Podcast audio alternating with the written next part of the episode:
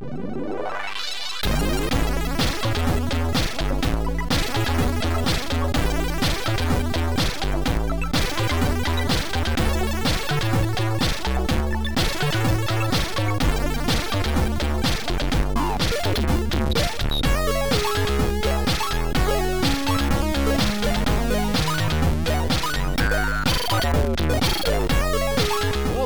everyone, to another Drunk Friend podcast. You know how this goes by now. My name's Travis, and I'm joined by Alex out in sunny Albuquerque. How are things going out in the desert? They're sunny Yeah. and they're pretty. I actually we got.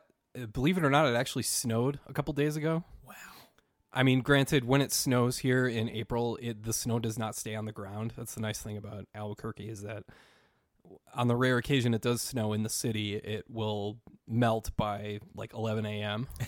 so that's cool. But I- I'm not, you know, I'm not going out there shoveling. That's not, not what I moved out here for. Hell no.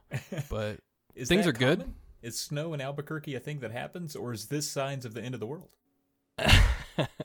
definitely not in April, um, for sure. That was weird.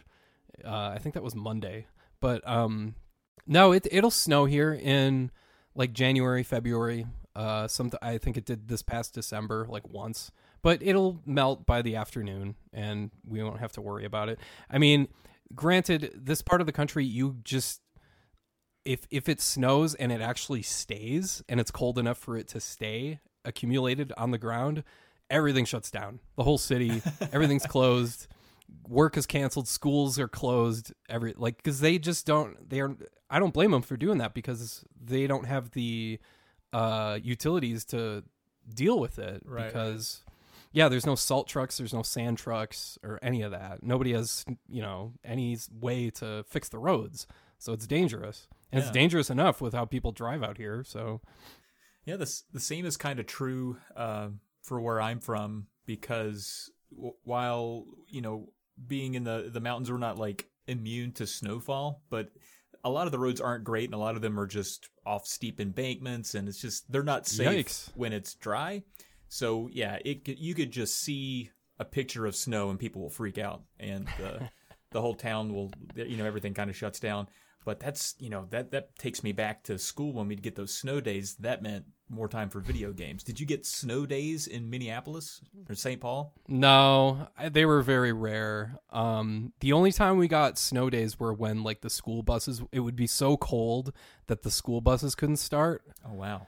Um, I remember in eighth grade. This would have been 1995 for anybody out there listening. That's from uh, Twin Cities area, Minnesota. 1995 that was one of the coldest winters of my lifetime and there was like a like a 3 day stretch where i think the warmest it got was like minus 15 or something like that. It was crazy. Yeah it was really bad and yeah the, the buses couldn't start so we couldn't go to school.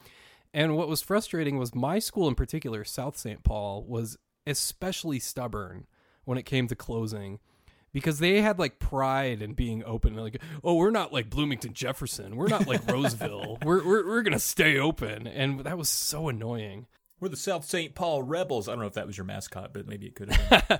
Uh, sadly we were the packers i, I Wow. hated the fact that we were well it made actually the, the name makes sense because south st paul is a meat packing Ah. city um, they had uh, stockyards down by the highway and it smelled it always smelled lovely down there Oh, I believe bet. me Jeez. yeah Man. Well, interesting. brings me back What a tangent that speaking was. of going back Speaking of going back, uh, I'm I'm doing okay. I'm buried in a lot of work, so I'm just happy to to do a podcast. Yeah, I know, right? I am too. I, it's it's super fun to. It's we're finally settling into this uh, work at home thing. I don't know about you, but w- we've got like our whole department online now. So Oh, wow. now it's yeah. Now we're really starting to. How about is that the same case with you, or it's it takes a while for everybody to like kind of get caught up, and it's like okay, now we can start working. yeah, it seems like things have settled down in such a way that now I'm being tasked with more things. So people are like, all right, uh, I'm pretty comfortable with the home setup. Now I can delegate everything. Yeah. And it's kind of hitting me all at once. So, you know, life goes on. We'll see what happens. Hopefully everyone else out there is doing okay. And actually, you know, I, I shouldn't complain about having work right now. I think a lot of people wish they did. So yeah, there's that. true. There's that. But I do have a new mic. That's cool. I don't know if I sound better or worse. You can you can email us a, a, a kudos or a, a, gripe at drunkfriendpodcast at gmail.com if you don't like it. But I, I think it's uh, good. I like the I like the mic setup. That's a brilliant segue. That is a professional segue right there by, Yeah, a, by a I can. ma- by a veteran podcaster. Yeah, well, you know. Uh, speaking of that, though, I mean, so maybe this is an opportunity to check in. So you originally wanted to take a stab at podcasting because it was probably different than staring at video editing software, which we all imagine that you've done for the last seven years exclusively. so what's this experience been like so far for you? Um, it's been interesting because I don't know. It's it's been a lot of things. It's been really cool and fun. It's it, the responses have been really positive, which is always really nice. Um, and it's been super fun talking to you and talking to Daria and talking to Dan. But um, it's funny how you come across the reason you want to do something like well after the fact. It's like, oh, I get why I wanted to do this now. It's because my channel stuff is so structured. Like I've got it down to such a strict formula now Mm-hmm. that um I'm kind of tired of it. And podcasting is like this open-ended conversation, or at least it can be. I know a lot of podcasts out there do like segments and stuff like that, but I don't want to do that. Like that's not what I want to do at all. Like this is just to like kind of just talk and have fun and just laugh. And it's been really cool for that. And I realize I'm I'm I have a lot to learn about podcasts and about like talking to people and stuff, not drinking too much. Realize I'm being, you know, because I'm I, I'm not I'm not gonna lie. Everybody can tell on the Dan podcast I got pretty loaded and it was pretty like I was pretty obnoxious towards the end. So, but I mean it's called Drunk Friend. So yeah, that's what I'm saying. We we have that excuse built into the name, so people's expectations coming in are that this is going to be a slop fest, and uh, what we give them, I think, I is was- a notch above that, and that's all. We Yeah. can, that's all we can do. Yeah, I guess so, huh? Yeah. How's it been for you? Uh, good, and I'm glad to hear that you're enjoying it. Um, for me, it's been great. I've had a lot of fun, and I actually do have a little bit of imposter syndrome. And I know anytime someone says that, you know, they, you always get talked out of it. No, it's fine. You belong, whatever. But like my YouTube experience and channel pale in comparison to not only yours, but certainly the two people we've interviewed so far. So my perspective there is a little bit limited. So in the back of my head, I'm always thinking like the people that are listening to this are always like, who is this guy and why? Nah, you're fine. The people are eager to find out who who this person is, and they're happy to find out who they who this person is. A lot of people have have really been positive about Nest Friend and the channel and the podcast in general. So I mean, uh, I personally haven't heard anything. Of No, I like- agree. It has been good. Folks have been very nice. Lots of kind comments, and uh, a lot of people saying they found the YouTube channel because of the podcast. And uh, so I'm very, very thankful for that. I will say, though, one good thing about podcasting is that there isn't a YouTube comment section. So, so that's kind of a blessing. There was even somebody that found our friend Coolor, who does our podcast intro Oh, really? from the podcast. Yeah, and I think that's awesome. I think that's so freaking cool. Yeah, no doubt. Yeah, I think one thing that I've found too, and I, I always kind of knew just because having, I've had small scale podcasts for a while and promoting them has always been kind of rough because at first I was like, well, we'll do this podcast, we'll record it, it'll go out on Spotify and Apple and iTunes. And at that point, you're kind of separated from feedback. There's no, Right. there's nothing there. And so we also would put them up on YouTube, but then like no one, no one would ever listen to them or watch them there. And so I think there is a separation between a YouTube audience and a podcast audience. And I think that's something we're kind of finding out here with what we're doing. I don't know. Is that something we should be doing? Should we be putting this podcast on YouTube, or should we just put that out to the audience right now? Or like, yeah, I don't how know. should that work? I, I think it would make more sense for us to do that than some other podcasts just because I think obviously 98% of our audience was is baked in to YouTube. Oh, sure. Already? Yeah. Um, but I, I don't know.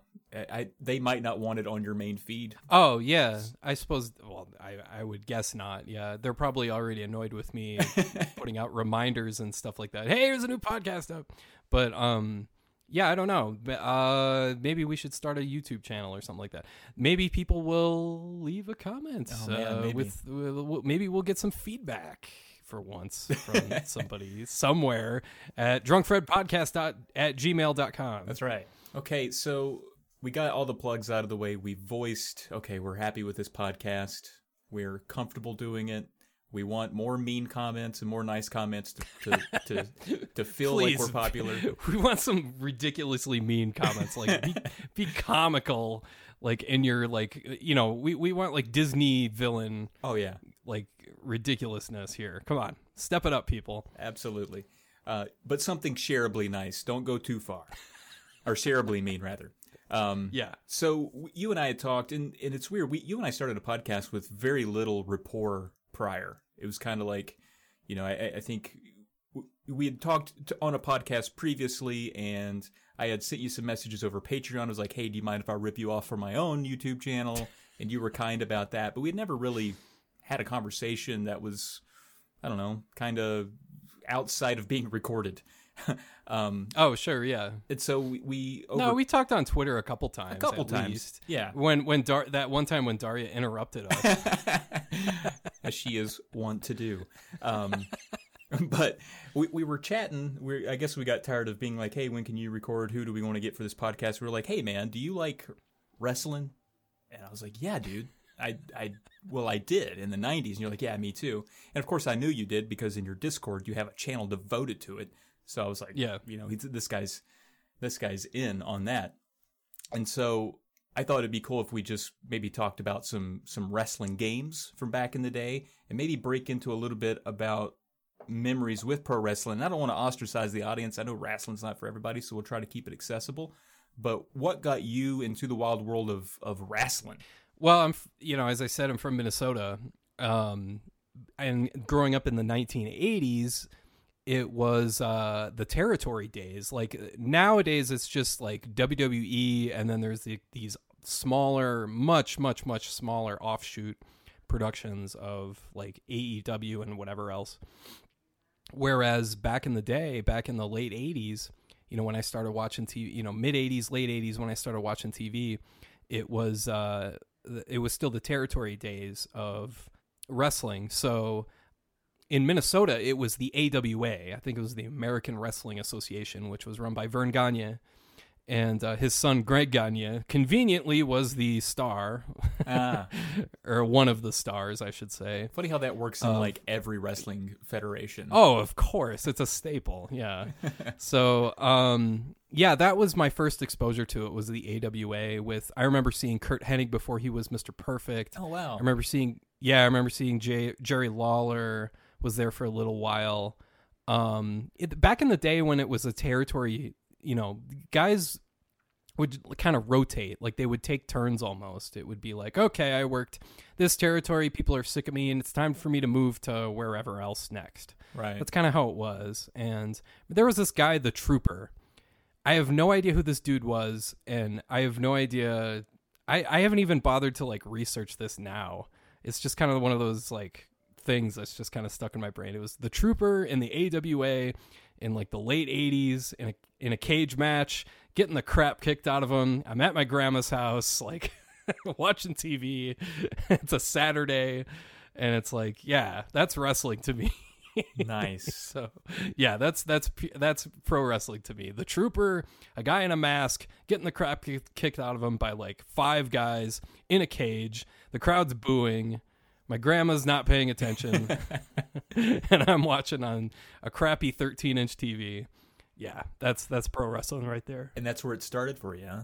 Um, that's the very beginning. Yeah, I remember when I first the I, I guess the start for me at WWF was on the school bus. Um, or I guess before that, it would have been um when we first got cable, and I can pinpoint when we uh we had to have gotten cable for the first time back in like January or February or March of 1990 because uh, we had Cablevision at the time, and they had this channel. It was channel 60, and they had this channel that was nothing but uh, previews of their pay per view movies and their pay per view events. And I remember it was like Razor Ruddock versus some other boxer guy, and then this movie, and then this Playboy special or whatever. and then it would be the WWF somehow would get like Mean Gene on there for like three straight minutes Wow. to like hype the next event, and he sold the hell out of WrestleMania six. It was champion versus champion, title for title, Hulk Hogan versus the Ultimate Warrior, and holy crap, I was like 100% in on this. I didn't care who won. I just wanted to see it, but I could I couldn't convince my parents to get it. So on the school bus, the day after the event happened, the morning after, um, this kid Tyler was the only kid that got the event, and he was telling everybody the results. People were just like shouting out matches, like Wow. who won Demolition Colossal Connection? He was like, Demolition won the title. it was it was crazy. That's awesome. And he was given details of the title match, and I'll never. I, I was would have been 1990. Would have been third grade. So I I v- have a very clear memory of that. It was super cool, and I was absolutely sold. I was getting magazines after that. I was getting. I was watching every week. I was doing everything. I was doing all the things. What about you? Where? How did you start? Yeah, my my older cousin, who he's a, he's just a year older than me, but he was really really into it from a really young age, and I, I don't really know how or why. I think it was because in our area, you you talked about the AWA. In our little area, we had the Smoky Smoky Mountain Wrestling, which was actually ran by Jim Cornette. The Yes. was it Mouth of the South? Is that what they call him? No, that was Jimmy oh, Hart. that was yeah, that's right. I don't. Th- I I can't remember what Jim Cornette's nickname was, but he had the tennis racket Yeah. and the. He's just yeah, loud and obnoxious. And he actually, I looked Oh, him yeah. up earlier. He still has a podcast where he just doesn't take a breath for an hour and a half. It's insane. But yeah, I remember him uh, actually being at the shows. And what's really strange, and I, I've talked about this on a couple podcasts that we've done, or, or maybe the first, uh, first or second one. My town was really, really tiny. I mean, not even the biggest town in the county. It's it's so small, but for some reason, uh, we would get the Smoky Mountain Wrestling uh, tour would stop by and perform at our high school, and so Whoa. my cousin would tell his dad that, who would tell my dad that, and then I would tag along, not really knowing what I was going to. I was too young to really be talked into it. I didn't like wrestling, like as described to me. Like I just wasn't into it. But then when I got to see it, it was like this larger than life thing. It was, you know, obviously also got cotton candy, which helps the sell.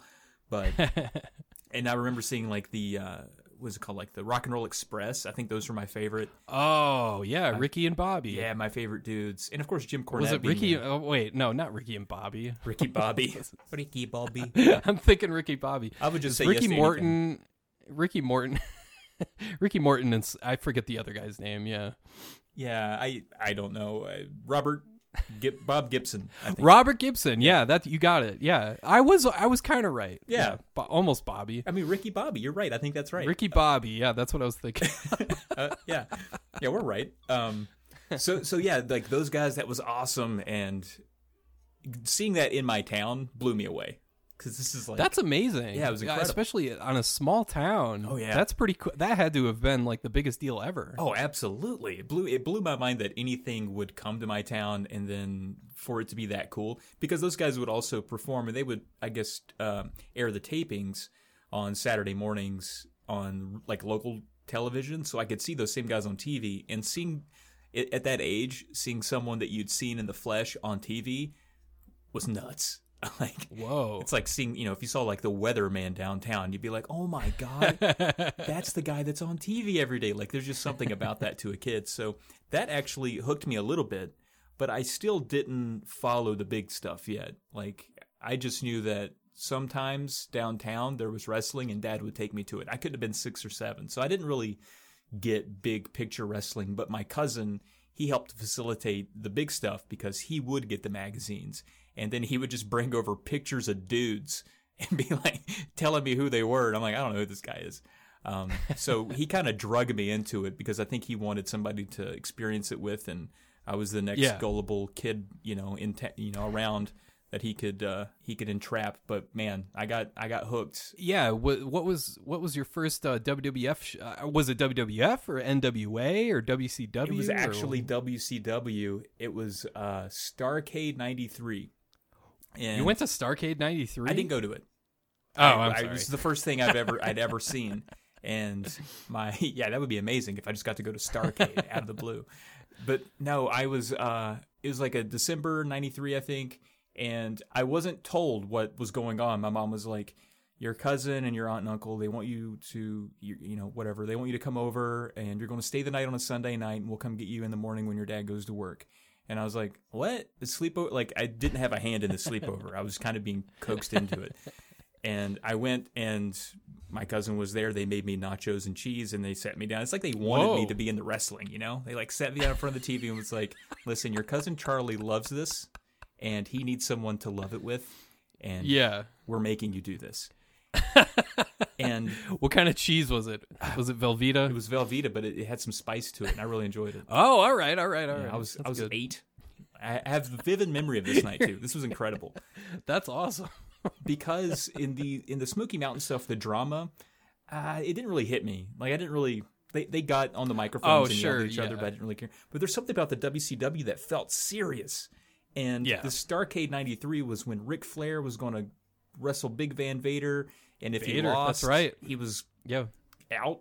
I think. He was going to retire if he lost. Yeah. And the guy, like in the match, it's like his teeth get knocked out, or at least they they fake it to where you think that. And they have his family out there afterward, like they were dressed for his funeral. Like it was serious, and it kind of scared me. Like as a little kid, I was like, "Holy shit, man! Wrestling's this is nuts." I bought into all that, and I was hooked Yeah. for probably the next eight years. Eight years. So you you suffered through the mid '90s then of WCW, WWF, all that. Did, did you did you watch both, or did you just watch one or the other, or did you stick with Smoky Mountain?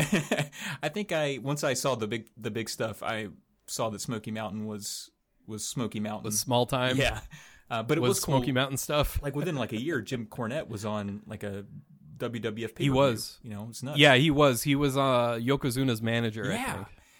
Yeah. and I saw. uh, Yeah, that was like he, you know, against Lex Luger, that whole thing. That was great. Um, Yep, But yep. yeah, I think for me, the games, and we're, this is what we're trying to get to. The games helped keep me in it through that mid because we got a lot of Super Nintendo stuff, Sega Genesis stuff right there. Oh yeah, the wrestling video games. Of course, this is a gaming podcast. Yeah, and that's what kept me in it. Honestly, I I wasn't as into it as when I first started, or toward like the NWO in, uh, WCW thing that really hooked me. But that middle mid '90s, between I guess '93 and '96 or so, I was pretty exclusively a WWF kid, and I think it was because of the Okay. games.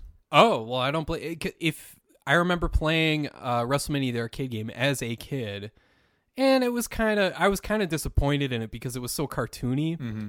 But at the same time, the graphics were pretty freaking cool because it did the Mortal Kombat thing with the um the characters where it was like. F- I forget the term. I always forget these terms. I'm so bad with them. The photorealistic thing. Oh the- yeah, kind of like I, I just call it the Donkey Kong thing, whatever that was. But yeah, it was, and it had the cartoonish aspect to it too, with where when you when you uh, punched Bret Hart, you got a bunch of hearts out of him. And you punched Razor Ramon, you got a bunch of razors and gold chains out of him, right, and it was super super goofy and weird. But um, I have a funny story about um, how I got into, or rather, how I was uh, I- I stayed away from wrestling video games for a little while. okay. So when I first got my Super Nintendo as a Christmas present, I shouldn't say my, it was our. It was ours, mother. um I know she's listening somewhere. Um when we first got that Super Nintendo, we just had Mario World and Final Fight. And I think my dad got ended up getting like one other game. I can't remember what it would have been. I think it was the first John Madden football. But still, I was uh I'm I was born in the spring, so the nice thing about Christmas is that I get to like plan my gift strategy. Okay. Like, okay, I got this for Christmas, so I can come around and get this for my birthday. So I got Mario World and Final Fight, and then I got Madden. I think it was Madden, Madden football. So I can come around. I want to get WWF Super WrestleMania for my birthday, and I was so looking forward to it because I was so burnt out on Mario World and I, I was playing it to death. I was playing Final Fight to death. I was so sick of these games. I was renting like Contra 3 and stuff like that, which was blowing my mind at the time, but right. I really wanted to like sink my teeth into a wrestling game because I was obsessed with wrestling at this point. So I got Super WrestleMania, and That game is awful. Oh, it's not good. it's not good at all. and every wrestler has the same moves and like they all have the same elbow drops they all have the same animations They're, i mean the sprites are different the only redeeming value in these games or in this game rather is uh, the fact that each character's uh, music is in it Oh right, yeah. you get to hear S- Sid Justice's music in 16 bit. You get to hear Hulk Hogan's music, or Macho Man, or uh, Legion of Doom. That was cool. Here, like I held my tape recorder in front of the TV speakers and put them put that music on a, a tape. That's awesome. S- Yeah, so I could I I wanted that was like all the game was worth to me because it was so like I got sick of that game within 10 minutes. And even when I tried to like do something with it like okay, I'm going to make my own pay-per-view. I'm going to have Undertaker versus Ted DiBiase. I'm going to have Legion of Doom versus Natural Disasters. I'm going to have Hulk Hogan versus Macho Man. You know, I'd use my imagination to like the the best I could. Even then, it was like, oh my god, every guy does the same freaking thing. Yeah, and close it out with a Survivor series that takes like 30 minutes to finish. There's like eight guys, and they all have the life bars, and they Ah. regenerate, and it's like, oh my god, like this is never gonna end. Yeah, but when Royal Rumble came out oh man. for Super Nintendo and for Sega Genesis, both versions, holy crap, that was a freaking quantum leap forward. Yes. because then you've got finishers you've got this the game is like 10 times faster you've got so many more moves you you can choke a guy yeah. you can uh I mean, you can have all of the wrestlers in the ring at once. Like it would do that. oh yeah you could the royal rumble mode yeah where it's everybody in the mode in the ring at once and you can just throw them over the top rope that was awesome Absolutely. i loved that Yeah. that was a game changer for me big time so and then raw was even better but i didn't like the roster of wrestlers at the time uh, which is funny because when i did uh, the video on wrestling games which is uh, like forever ago. Holy crap it would have been almost uh, four and a half years ago now i think. Uh, and I'm still getting comments about this, by the way. Um, I I said some derogatory comments about like not liking the Raw roster because it had one two three Kid and Bam Bam Bigelow, and people still send me comments like, "How dare you!" Bam Bam's a legend, and I'm like, I'm not saying he's he's garbage. I'm saying I didn't like him. Like, okay, like I didn't care for. Ba- Bam Bam lost to Lawrence Taylor at WrestleMania 11. Okay, like I didn't think that much of him. I always thought that game was crazy because it had Luna Vachon in it. Oh yeah, she was the first woman Yeah. to be in a wrestling game, Yeah. and she was a badass for Yeah. sure. She was Mad Dog Vachon's daughter. I mean, Mad Dog Vachon's Minnesota, Minnesota represent. Wow, I didn't even know that. Yeah, okay. And speaking of Minnesota represent, one two three kid that Sean Waltman. he's from Minne. He, I forget which city he's from, but he's from Minnesota. And it's like I I didn't like the character one two three kid. I thought he was lame as hell, right. and I liked him much better as he progressed through his career. Sure. So, yeah, people still yell at me about that. It's pretty funny. Yeah, that was the that was the thing though. I always thought it was strange that Doink kept being in games.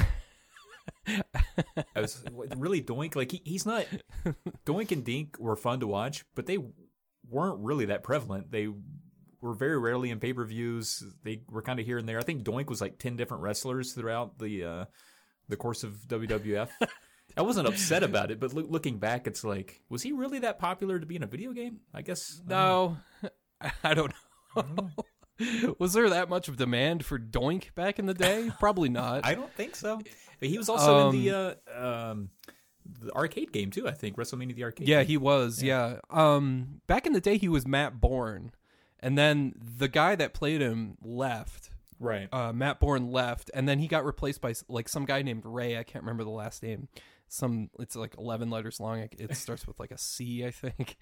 Uh, wrestling fans are yelling at me right now. It's his name is blah blah blah. I actually looked it up the other day and I don't remember. So I, I have the freshest freshest information on Doink the Clown and I still couldn't tell you. You heard it here first, folks. the freshest information on Doink the Clown. Ray Apollo. can't remember. He went by Ray Apollo, but Ray a melly. Oh, there we go. Ray Licameli. How am I gonna remember that? I don't know. Oh, that's funny. What was your first wrestling video game? Uh, actually, it was Royal Rumble. That was the first one. That was Um, the first one. You started off strong. Yeah, definitely. I, I dipped into the other ones later. I didn't even have the NES ones, being the NES guy. My um my cousin, my older cousin, he he would rent them and then he would tell me they were ass and told me not to play them and Yeah. I just believed him. And he was right. They're not great. Yeah, for the most part. Yeah, I did a video on it. There, there's some that are better than others, but none that are really that uh, that outstanding. But uh, Royal Rumble was the one that I sunk the most teeth into, and I think he had Raw, so I went over to his house and we would play that. And I remember that one being a little more arcadey than uh, Royal Rumble. Like at least it would it would do the the finishing moves were kind of, uh, you know, greater or bigger than life. They weren't truly represented. Like I think Yeah. one two three kid, he would like jump on all four turnbuckles and then do something. I can't remember exactly, but I remember that being kind of cool. But you know, I didn't. I just when it came to video games, I liked Royal Rumble enough, but I was really into sports games during that era. So I would watch wrestling, but I didn't really get into the games as much until I think the late '90s WCW NWO thing really got me wanting to put my own wrestler in the game and that kind of thing. So that's where it really took Right. off for me there. Yeah. At that point, you had fifth generation consoles like uh, that were putting out games like WCW Revenge, Mm-hmm. uh, WWF No Mercy, that sort of thing. Yeah. And those those games were amazing. Yeah, at the time. Did you play a ton of those? Um, I did play. My game was WrestleMania 2000. Okay. I just kind of ended up with that. I and I really liked it at the time. I loved um that you could go so far in depth with customizing your own move set and doing all sorts of stuff. I'm sure uh, I mean there's a whole subculture of wrestling fans that are obsessed with those games and that game engine Yeah. that can like talk about it in way more in depth than either of us ever could. But I really liked uh, WrestleMania 2000 back in the day, just like messing around with it. I had my own character and all that sort of stuff, and it, it's got a great roster because that was uh, it's got like Shane McMahon and all. Right. it's got all the great characters from the late 90s, so I I liked it a lot. Yeah, in the late '90s, I was almost exclusively uh, WCW, and it, it's largely because of the NWO. And I think I actually some like just stroke of luck got into it right before the NWO happened, so I got like that whole wave of you know when WCW was just untouchable, and then when the WWF Attitude Era started up, I really was such a good kid. I thought it was too raunchy for me. Like, and I was in high school too, but there was something about it. I'm like, nah, it's they're too sexy. I can't. I just can't. I want to stick So- to WCW. you were you were into by the way we should preface that neither of us follow wrestling currently Right. no idea who's in there now. i've i hear about names being tossed around i look i know who brock lesnar is Sure. because he's from minnesota mostly because he's from minnesota uh i love brock he's one of my all-time favorites um and i know who john cena is and daniel bryan i know who uh i don't know I mean, the Undertaker, he's still kicking around. Oh, Undertaker, yeah, eighty-nine-year-old Undertaker. Still That's one cool thing I will say about modern wrestling is that unlike sports, uh, your favorite wrestlers from when you were a kid are either dead or still wrestling. So that's that's Yeah. kind of fun. They still bring them And back. I I think golf is a little bit like that too. It's like, oh, there's uh, every every like Masters Sunday. It's like, oh, there's Fred Couples kicking around, and he, he they cut to him, and he's got like all gray hair, and he's got that same lazy looking swing, and it's like, oh my god, what is he doing still playing? It's ridiculous. yeah, golfers just don't go away. Golf reference, yes, gonna love that. The the, rest, the people that were fans of wrestling that dialed this podcast way up are like, what golf all of a sudden? dude. I could I could talk. I, I'm talking Bernhard Langer. I'm talking Fred Couples. I'm talking Seve Ballesteros. I can go on and on about golf. Please don't. My dad watched a ton of golf when I was a kid. I had no choice. Gotcha. I had no choice but to like it because my dad loved it. There you go. My dad didn't watch anything, so. but he was very actually about wrestling. I remember him trying to talk me out of it. He's like, "It's fake." That's what he would just say. Like he would just walk into the room I was watching it, yell, "It's fake," Fake. and then just leave. it's fake. I know that, Dad. that sounds like a Mike Judge story. it's true. like something from like King of the Hill or something. It's fake. It's kind of a funny story because um, my dad he he was really into football. He didn't watch it on TV, but like he grew up playing football, and he got me into football. And he, we were the football guys. And then my cousin, who liked wrestling, and his dad were more into wrestling. And I was like talking to my cousin. I was like, my dad actually hates wrestling, and he thinks it's fake. And uh, my cousin was like, "Well, my dad hates football," and I was like, "Does he think it's fake? Because that's stupid." And I remember thinking, like, the only excuse he, or only excuse he could have for hating football was that he thought it was fake, just to match my dad's hate of wrestling. And I remember just my whole life thinking, "I can't believe that guy thinks football's fake." He never said that. I just baked that into my You brain. just assume that. Yeah. yeah. I was like, "How can you think that's fake? Watch that. That's so real." That's tremendous. Kids are stupid. oh, the rationalizations you make just because like you just assume stuff. It's fantastic. I love it. Pretty ridiculous. The big thing I got into, and this this is this is funny for a number of reasons. Um, well, it is to me anyway. um, the Macho Man, Randy. I, I guess he was the Macho King. Oh, really? Randy Savage at the time. Yeah, he was Macho King at the time. This was 1990. Uh, and he was trying to challenge the Ultimate Warrior to a title fight. And meanwhile, Ultimate Warrior was refusing and def- decided instead to defend against the Million Dollar Man Ted DiBiase on Saturday night's main event. This would have been in like December 1990 or sometime after Survivor Series. And he, you know, he kicked the crap out of B- DiBiase, obviously. And he was getting ready to do the gorilla press finishing move. Here comes I, and I'm watching this on my dad's. oh, I think my parents were watching Dallas or something like that. I'm not even kidding. Columbo? They're watching like Dallas or like Dynasty or some crap like that. I'm watching this in my dad's room on his like tiny black and white TV on like channel th- you know channel 4 or whatever. I'm barely getting the the picture in. So it's like super grainy and bleary. Here comes Macho King Randy Savage sprinting to the ring, beating the ever loving crap out of Ultimate Warrior. Vince McMahon screaming and freaking out on commentary. Here's sensational Queen Sherri is kicking him while he's down, and Warrior can't get up. And then there's like, of course, you know, a wrestling staple. There's like 20 referees in the ring trying to stop Macho Man, and he just climbs the top rope and jumps over all of them and lands the I don't I forget if it was the elbow or if he's like landing his king scepter onto the warrior. I think it was the the scepter. I remember he, he had something in his hands. He like lands on the warrior with it. And I was just like, "Oh my god, this guy is crazy." like this guy is legitimately crazy. Nobody can stop this guy cuz he's legitimately crazy. So that stuck with you. So I had to keep watching because like this this guy this guy could do anything he wants because he's crazy he's a crazy person. like nobody can stop him because there's all these people trying to wrangle him up and nobody's stopping him. Wow.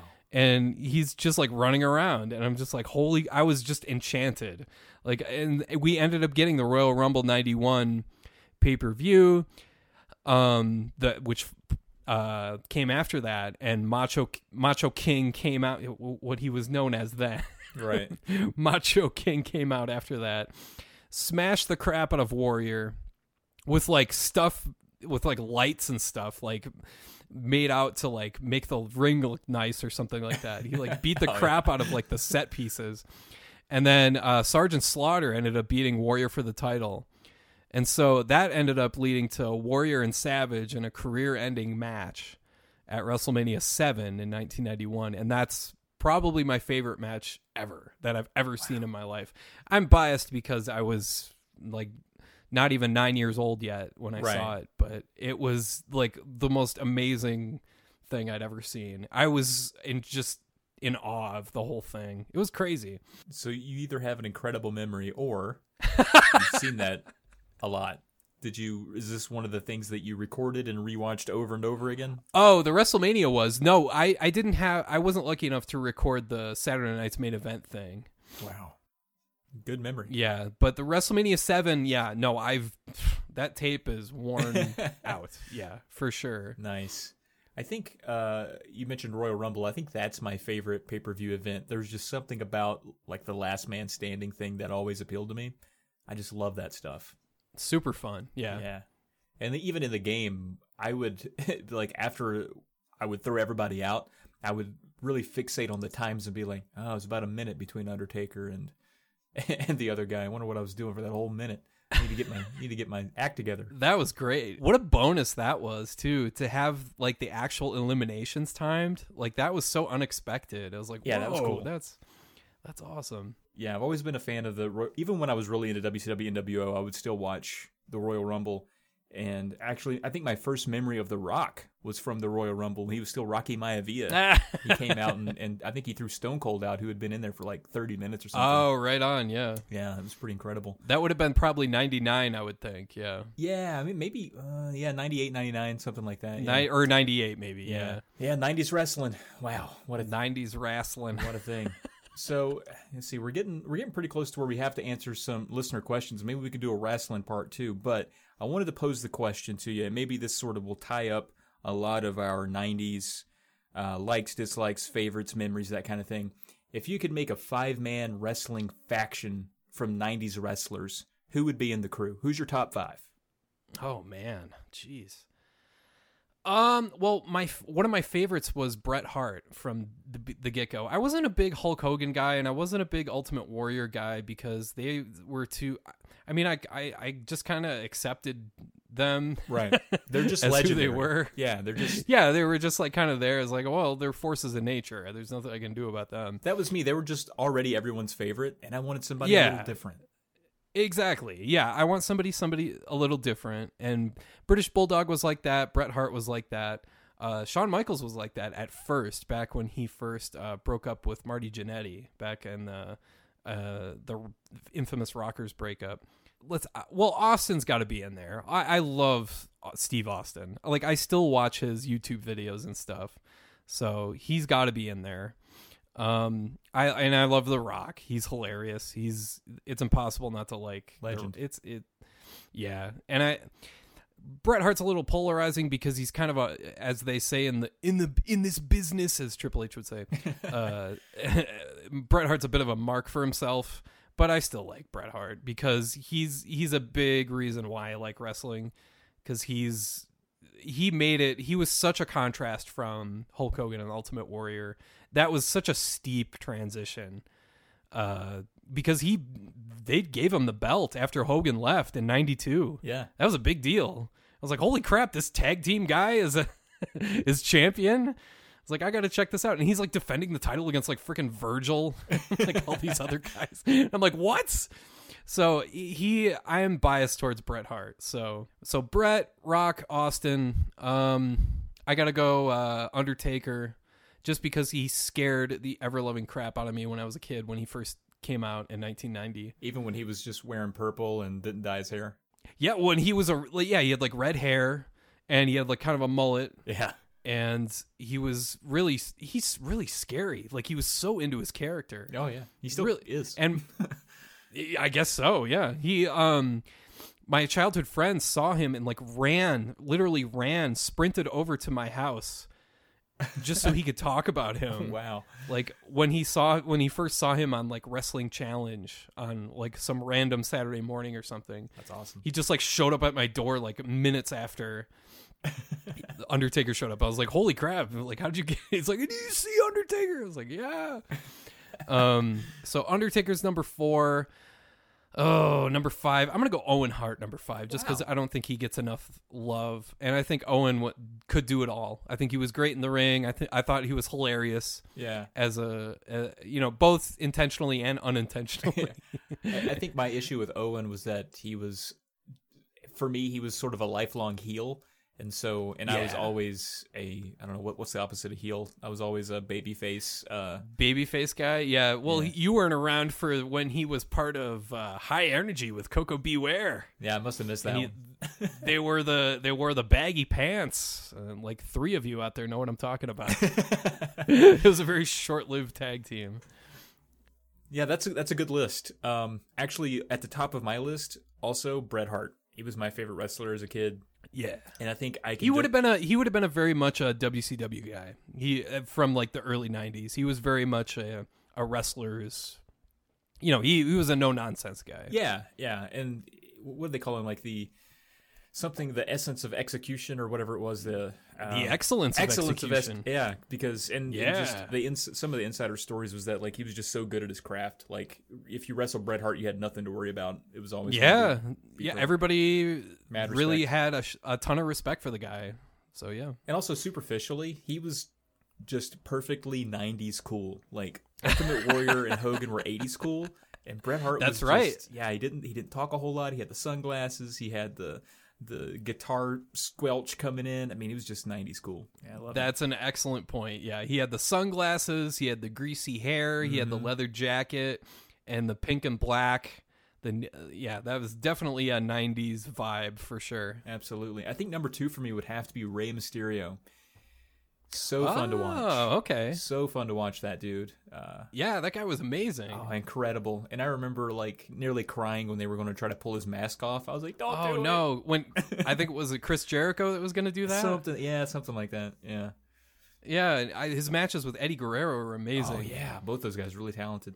yeah. Uh, Hacksaw, Jim Duggan. I oh, just love Hacksaw. He was in the Genesis uh, Royal Rumble game. Oh yeah, that's right.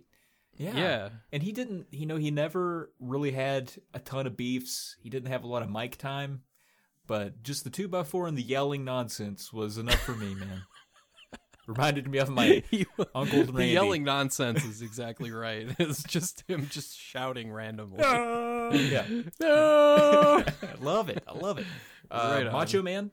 I you got to put Macho Man up You there. know what? I totally forgot about Macho Man. Macho Man's like my all-time favorite, and I totally just left him out to dry. It's hard I to pick a totally top five. About Ma- yeah, it's top fives are tough, man. Yeah. yeah. I'm, I'm taking out Owen and putting Macho Man. I'm moving Macho Man straight to the top Okay, fair enough. because he, he could do it all. He he was a good. Uh, he was a great good guy. He was a great bad guy.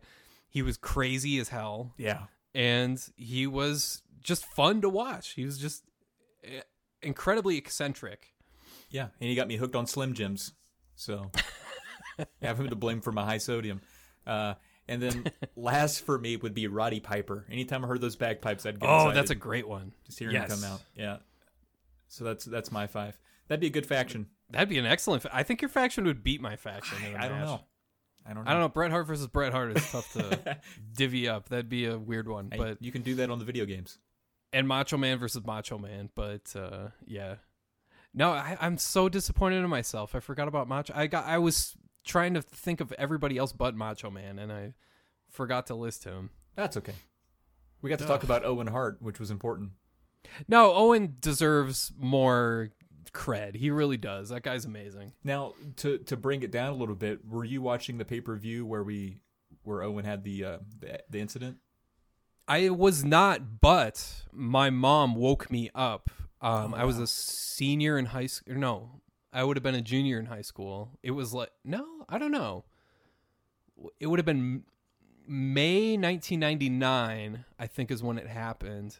So, um, I think I would have been out of school actually, and she woke me up at like 6 a.m. Like asking me, "Do you know who Owen Hart was?" I was like, "What? Yeah." And she was like, "Well, he died last night." I was like, "What the hell are you talking about? He died last night." She was like, "He died in the ring." I was like, "I was like, holy crap!" What? I ran to the basement to. We had AOL in those days, and to see what the hell happened. And back, back then, we had the, the here's here's here's an interesting tidbit for you. I did not understand the internet. Basically, I only understand it AOL. So I only knew of like the WWF AOL site, so to speak. It's kind of like its own proprietary thing Okay. where you don't you just click on stuff. You just log into AOL and you just click on icons and you just navigate your way through the internet that way. Like there's no typing in URLs, there's no bookmarks or any ah. of that. And th- I went to the WWF Informer website, which is what I had basically like favorited as my like home site because I was there so often Right. and I saw it like front and center, like Owen Hart like fell on a like failed stunt. I was like, I can't believe I, it just blew my mind that that could happen. It was so freaking yeah. It was yeah. My mom, I was that into wrestling that my mom woke me up to. Yeah, that's crazy. You nailed it too. It was May May 23rd of 1999. So Yeah, yeah. It was the May because it wasn't quite WrestleMania. It was like the event after, or like two events after. So it was yeah, it was somewhere around there. right. it Um, was tough, man. I remember talking to everybody about school at school about it the next day, and it was there was at least uh, a couple other ki- kids there that were kind of like, how did that? Did that really happen? Like, how did that happen? Like, what the hell? Like, how did they let that happen? That eventually became the conversation, but that's a different thing entirely. Like, how how do you let something like that happen? It's one of those things with with wrestling where you Yeah. you never know if it's true or not until your mom and dad are talking about it. And It's Yeah. like, oh, this made your news. Okay, I think it was on the front page of the paper too. Yeah. I think that's what alerted her to it. Yeah. yeah, because I mean, you know, re- wrestling stunts happen all the time. Things that should make the Right. news shouldn't. Like there was, I remember watching an ep- an episode of Nitro where Scott Steiner just kidnaps DDP's wife and leaves, and I'm like, that that's probably going to make the news, and it didn't. So I was like, that probably didn't happen. but when Owen Hart had his, you know, when that happened, and I, I watched that in real time. I was I. My dad stole Holy crap. uh, uh, pay per view from from the cable company. I don't know how he did it, but we got it for free. I, you know, what are they gonna do now? So you saw that. So you saw the announcers like tell the audience? The the fall they wasn't shown obviously, Yeah, yeah. um, and the announcers came back pretty forlorn. They they were certainly upset, but they moved Yeah. on pretty quick. And That's really weird that they did that. Yeah. But I think there was an element of confusion with them as well. They didn't know like they they saw him rushed I'm out. sure. I don't know that they immediately knew he had passed at that point. I don't know yeah, if anybody I'm sure. did. Yeah, it was nuts, man. That's crazy. I think you got to stop the show at that point, but that's just my opinion. I yeah, I know, I know. What a That's machine though, entertain, the entertainment business. Yeah, just crazy. Yeah, um, I'm sure we could talk about wrestling all night long. Um, to to the I certainly could. listener's chagrin, maybe even. But maybe we should move into some listener questions before we get too far ahead of ourselves. Let's do it. Okay, the first one here is from Chrono Basher, which sounds like what? a guy you might like. Chrono Basher. Yeah, or maybe he. I was gonna say maybe he's a basher within Chrono, but maybe you're right. Maybe he hates the game. Maybe he hates Chrono Trigger. He could. It could be one of those. Uh, what would you suggest for p- promotion slash growth? What did you do that helped your channel grow? Well, what I did was I was lucky enough, I guess, to discover the Racket Boy community. Uh, for those that don't know, Racket Boy is a retro gaming community going back all the way to '99, I think. And Did you have them on your AOL bookmark list too? I wish that'd be freaking awesome. No, they they've been around forever. So, um, I forget when I found them. I wish I knew. And game GameFAQs was another one. And GameFAQs, everybody, it's kind of a meme now that GameFAQs is kind of toxic, like talking to anybody there. But when I was posting on their forums, they were pretty cool to me. Right. So, yeah, GameFAQs and Racket Boy were the two main ones for me, but that's because I was like kind of a I was already kind of talking there and um, interacting with people there and commenting on other people's uh, content there. But yeah, Racket Boy um, was something I was a part of going all the way back uh, to the early 2000s, um, mid 2000s. I forget when I I had one account, I deleted it, and I started my SNESdrunk account, and that's I guess my best advice is to just like ingratiate yourself to a is that a word ingratiate It is right now, and I like it. Okay, I don't. I don't. I, th- I feel like it is. I don't know if it is. Ingratiate. Um, yeah, I'm gonna Google that right now. Ingratiate. Yeah, bring oneself into favor. There you go. oh, okay, it is. Uh, it didn't feel like a word as I said it. It just. I'm just using context clues at the moment. Like, Drunk friend. drunk friend. okay, ingratiate is a word. but yeah. um I uh yeah, I ingratiated myself to the Racket Boy community.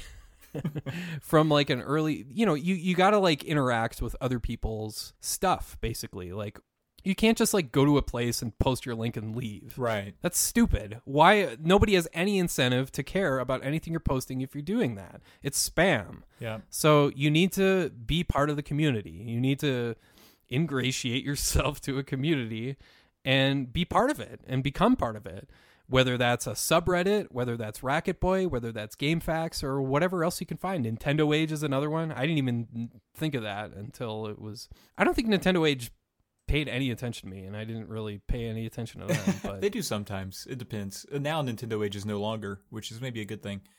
But uh, yeah, that's kind of weird because they had a great uh, buyer's guide that I like to use. Uh, well, now it is videogamesage.com. Oh, okay, And, that's yeah. Everyone moved over there. It was bought out. It was a whole messy thing. It was actually quite a bit of drama that was pretty juicy. I followed it. super but, weird. Uh, all of the, I would say, all of the good members, and I, I don't want to offend a lot of people out there, but there were a lot of bad members sure. that probably know who they are. Uh, all of the the good folk, I think, uh, moved on to video game Sage or video games age. I never really clarified, but it's spelled the same with video game S A G whatever. You can do it however you want. It's, it's there's no way to know. But yeah, I was going to say like it's and you you alluded to this. You have to in any community that you're a part of, even if you're not sharing anything, you should sell yourself before you sell your stuff. And so it's important to be a presence in a community before you say, "Hey, check out what I've done." Because, like you said, if you just start spamming links everywhere that you think a lot of gamers are, it's not going to be well received. People don't like that. So You're gonna get marked as spam. Yeah. uh, for me, I just copied uh, my favorite channel and just made videos just like theirs, and then um, that helped the most because then they retweeted and stuff like that, and that then you end up on a podcast with them. So Oh, right on. y- you could you could follow that blueprint. It's not it's it's not as common of a road, but that's the one I went down. By the way, have we said right on enough yet? I think we should both say right on a few more times. That's right. That's right. There was a comment. There was a guy that didn't like it. yeah, th- we need we need more negative comments so we can dwell on those and make sure to to harp on those a bit more. Right on.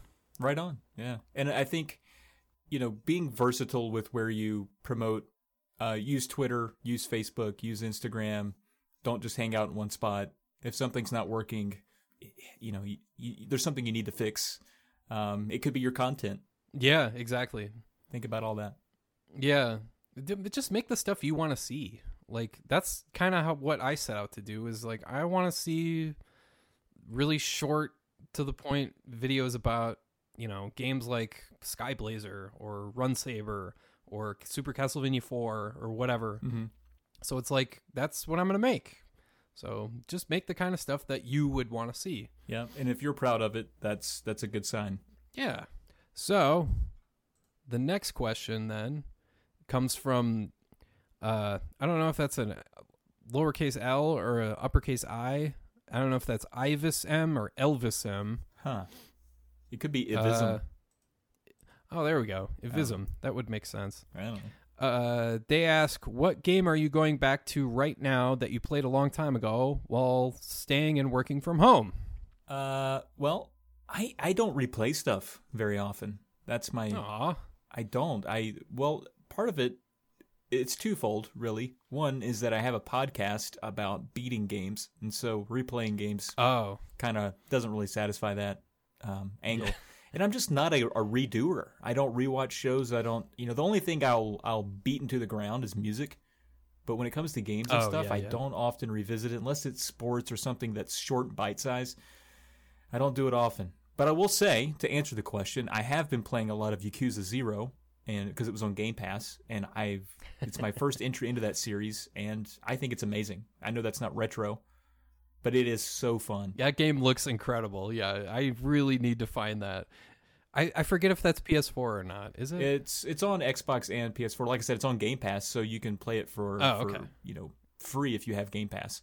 Um, right on. it's incredible. I was imp- I was so surprised that a lot of people were talking about it. I didn't really know what to expect, and then now that I'm into it, it's easily one of my favorite game narratives. And you know, the gameplay is is I I- I'd give that about a seven or an eight. I don't, you know, I don't know, but the story's so good. So I'm enjoying that.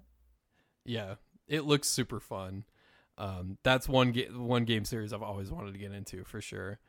Um, for me, um, I'm for some reason going back to one of my favorite games from my I guess childhood slash adolescence, Blake Stone, Aliens of Gold.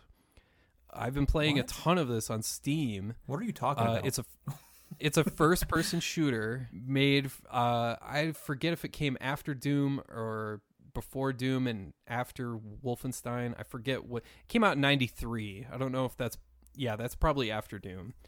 Um Okay. but it's, it's a total Doom ripoff, but it's got this like really f- hilarious like early 90s sci-fi aesthetic to it that's incredibly fun and silly. There's all sorts of like goofy monsters and oh, I see.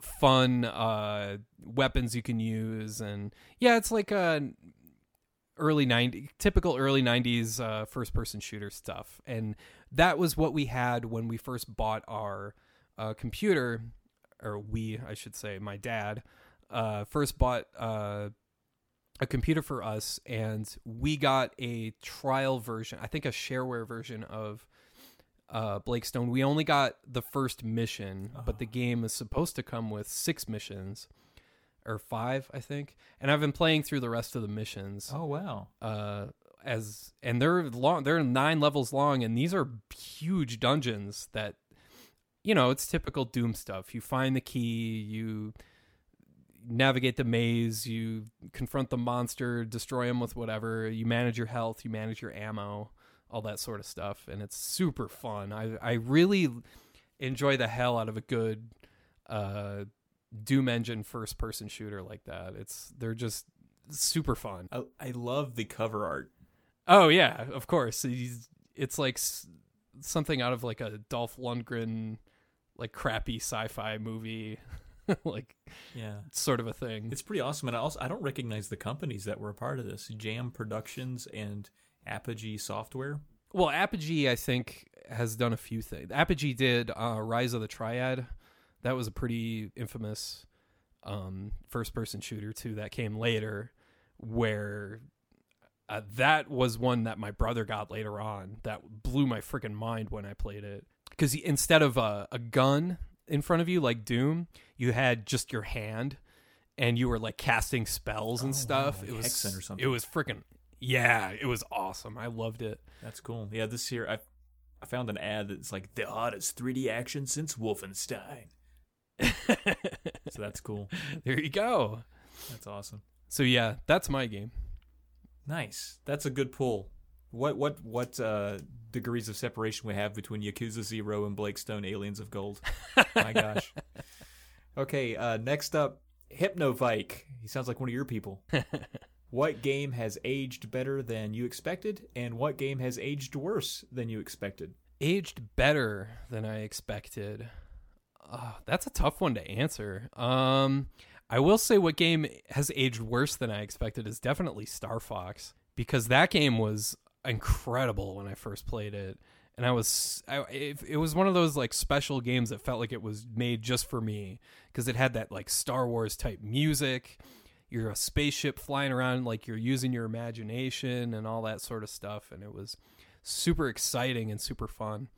And you play it now and it's that you know it's all it's i still think it's good. I'm probably biased when i say that but it's uh definitely got its problems with frame rates and that sort of stuff aged better than i expected i guess puzzle games like single screen puzzle games like tetris attack and stuff like that because um at the time when they come out you're just kind of like eh we've already got Tetris, we've already got Dr. Mario, we've already got all this other stuff. What do we need another puzzle game for? But it's you go back to it and it's like, whoa, this game is freaking intense and it's super fun and I guess that would be my answer is is puzzle games like Tetris Attack and maybe Wario's Woods and stuff like that. Okay. I think yeah this this was so this one's kind of hard to answer. Um, but prior to this episode, I did quote unquote smoke the whole pack when it comes to wrestling video games that I own. I Oh, like, yeah. I need to I need to refresh for this podcast, see what I got, see if I can remember anything. And so I'm going to just base my answers off wrestling games, Hypnovike. I hope that's okay. Oh, right on. Yeah. But game that aged better than I expected, and this is just it's almost a universal truth in that the 16-bit generation aged so much better than the 64-bit generation. I mean, that's just hands down across the board. People sort of recognize that, but I was impressed with how bad the N64 wrestling games were because I remember loving them so much. Oh And yeah. e- especially in the time I remember um, for it just came out on PlayStation, but uh, WCW NWO Thunder. I remember yeah. wanting that game so bad Right. when they showed it. I forgot Thunder wasn't even a thing. That was like Yeah. their Thursday show, right? Yeah, it was Thursday Yeah. Thursday Night Thunder, and that's where I saw the advertisement for it. And among my friends, I was the only one that had a PlayStation. Everyone else had an N64. And when I learned that thing was number one exclusive to PlayStation, and you could flip everyone's allegiances between NWO and WCW, I almost lost my mind, my mind. And I remember begging my parents for this thing. And I, I was probably 13, 14, but begging them for it. And we, they called and they were looking for it. They called Kmart, they called Walmart, they called all the local stores trying to get it. And my dad was supposed to come home with it and he tricked me in saying like, ah, they didn't have it. But then he pulls it out of his coat pocket and I flip out and squeal. My dad did that same thing. it's like out of the dad playbook. The dads, they're so good. that that game aged okay, uh, but a lot of the ones that we played on N64, Revenge and uh, Nitro, just not no bueno. Just all- not not unplayable, but I think Revenge is still good, but Nitro, yeah, I, I get what you're saying. Where like Nitro is freaking trash. Like that game is Yeah. garbage. I think Revenge is still decent. it's okay. Yeah, like I said, like it's playable, but it my memories of it, and you know how memories are. Oh, of course, yeah.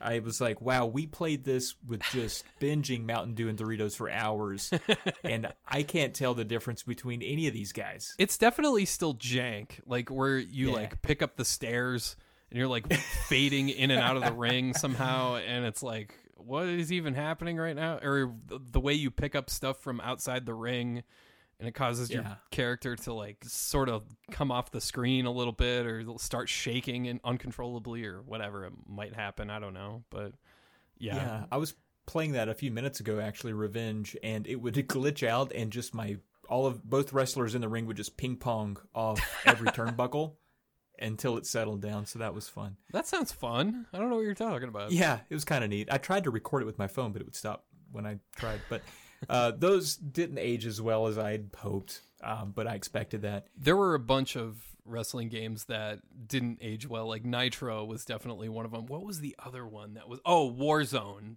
I was gonna say it was a WWF one that for N64 it was, and it had Austin on the cover. And it was called Warzone. That game Yep. is terrible, like just awful. Uh, Like I don't know what they were thinking. Like it was even bad back then, but back then it was just like it was like Super WrestleMania. You were just happy to have like the wrestlers' likeness and their music and all that stuff. Yeah. pretty much, yeah. And and then better than I expected, I, I played through a little bit of the uh, Royal Rumble that I have on Super Nintendo and had a blast. So those games still hold up. What did you think of the roster of that game? With you got Flair, you got Lex Luger as the narcissist, not as Lex Yeah. Luger. And me and my friend, my childhood friend at the time, we used to name him Ned Flanders. Really? For some reason, he didn't have a mustache, but we still named him. He we thought he looked like Ned Flanders. He's a buff Ned Flanders. well, that's the gag, isn't it? When Right, when yeah. Flanders goes to rescue, I forget if Stupid, it's Homer. sexy Flanders. the ski slope. We thought that was it was like ah that's freaking Flanders. But yeah um yeah and then you've got uh there's no Hogan in the game which is very strange but you still got Macho Man. You still got uh Undertaker Perfect Hitman Shawn Michaels Tatanka Crush Razor Ramon. The, the version I actually grew up with was the Genesis version. Yeah, that that, one's had- got Hogan. that had Hogan, but it also had um, Irwin R. Schyster, IRS man, great It's- name and the guy like it had Papa Shango in it, which oh yeah wow, what he a was- pull! Even he for was the day, scary yeah, He really certainly. scared the hell out of me. They were really pushing him big time back when uh, that game came out. So it doesn't surprise me that he was in there because I think they wanted to have sort sort of like a supernatural opponent for the Undertaker Yeah, that makes or something sense. like that. Because also had Jim Duggan. oh yeah, yeah, of course, yeah.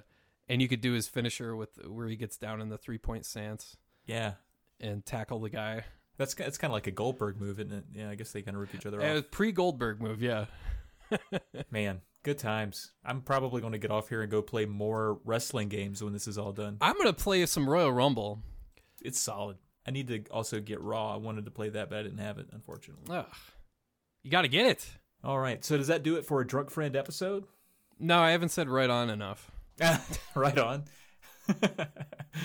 oh, that guy's going to be so excited to hear this. I know, right? I hope so. this is for you, buddy. Yeah, so that's been another Drunk Friend podcast. Be sure to check out polykill.com to find more podcasts like this one. And once again, reach out to us at drunkfriendpodcast at gmail.com if you would like us to stop saying things like right on. We need more negative feedback. Come on, people. Let's go. We're getting by too easy.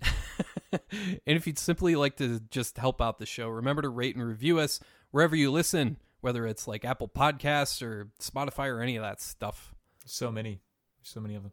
Uh, we're on Twitter as well. I'm at Trav Plays Games, and Alex is, of course, at SNESdrunk. And of course, we want to give a shout out to Coolor for the podcast music. The song you heard is called Electric Star Bounce, and you can find a link to more of his music on the Buzzsprout podcast page. Speaking of buzzed, uh, be sure to catch us on YouTube, and thanks for listening. And we hope you have a great rest of your day.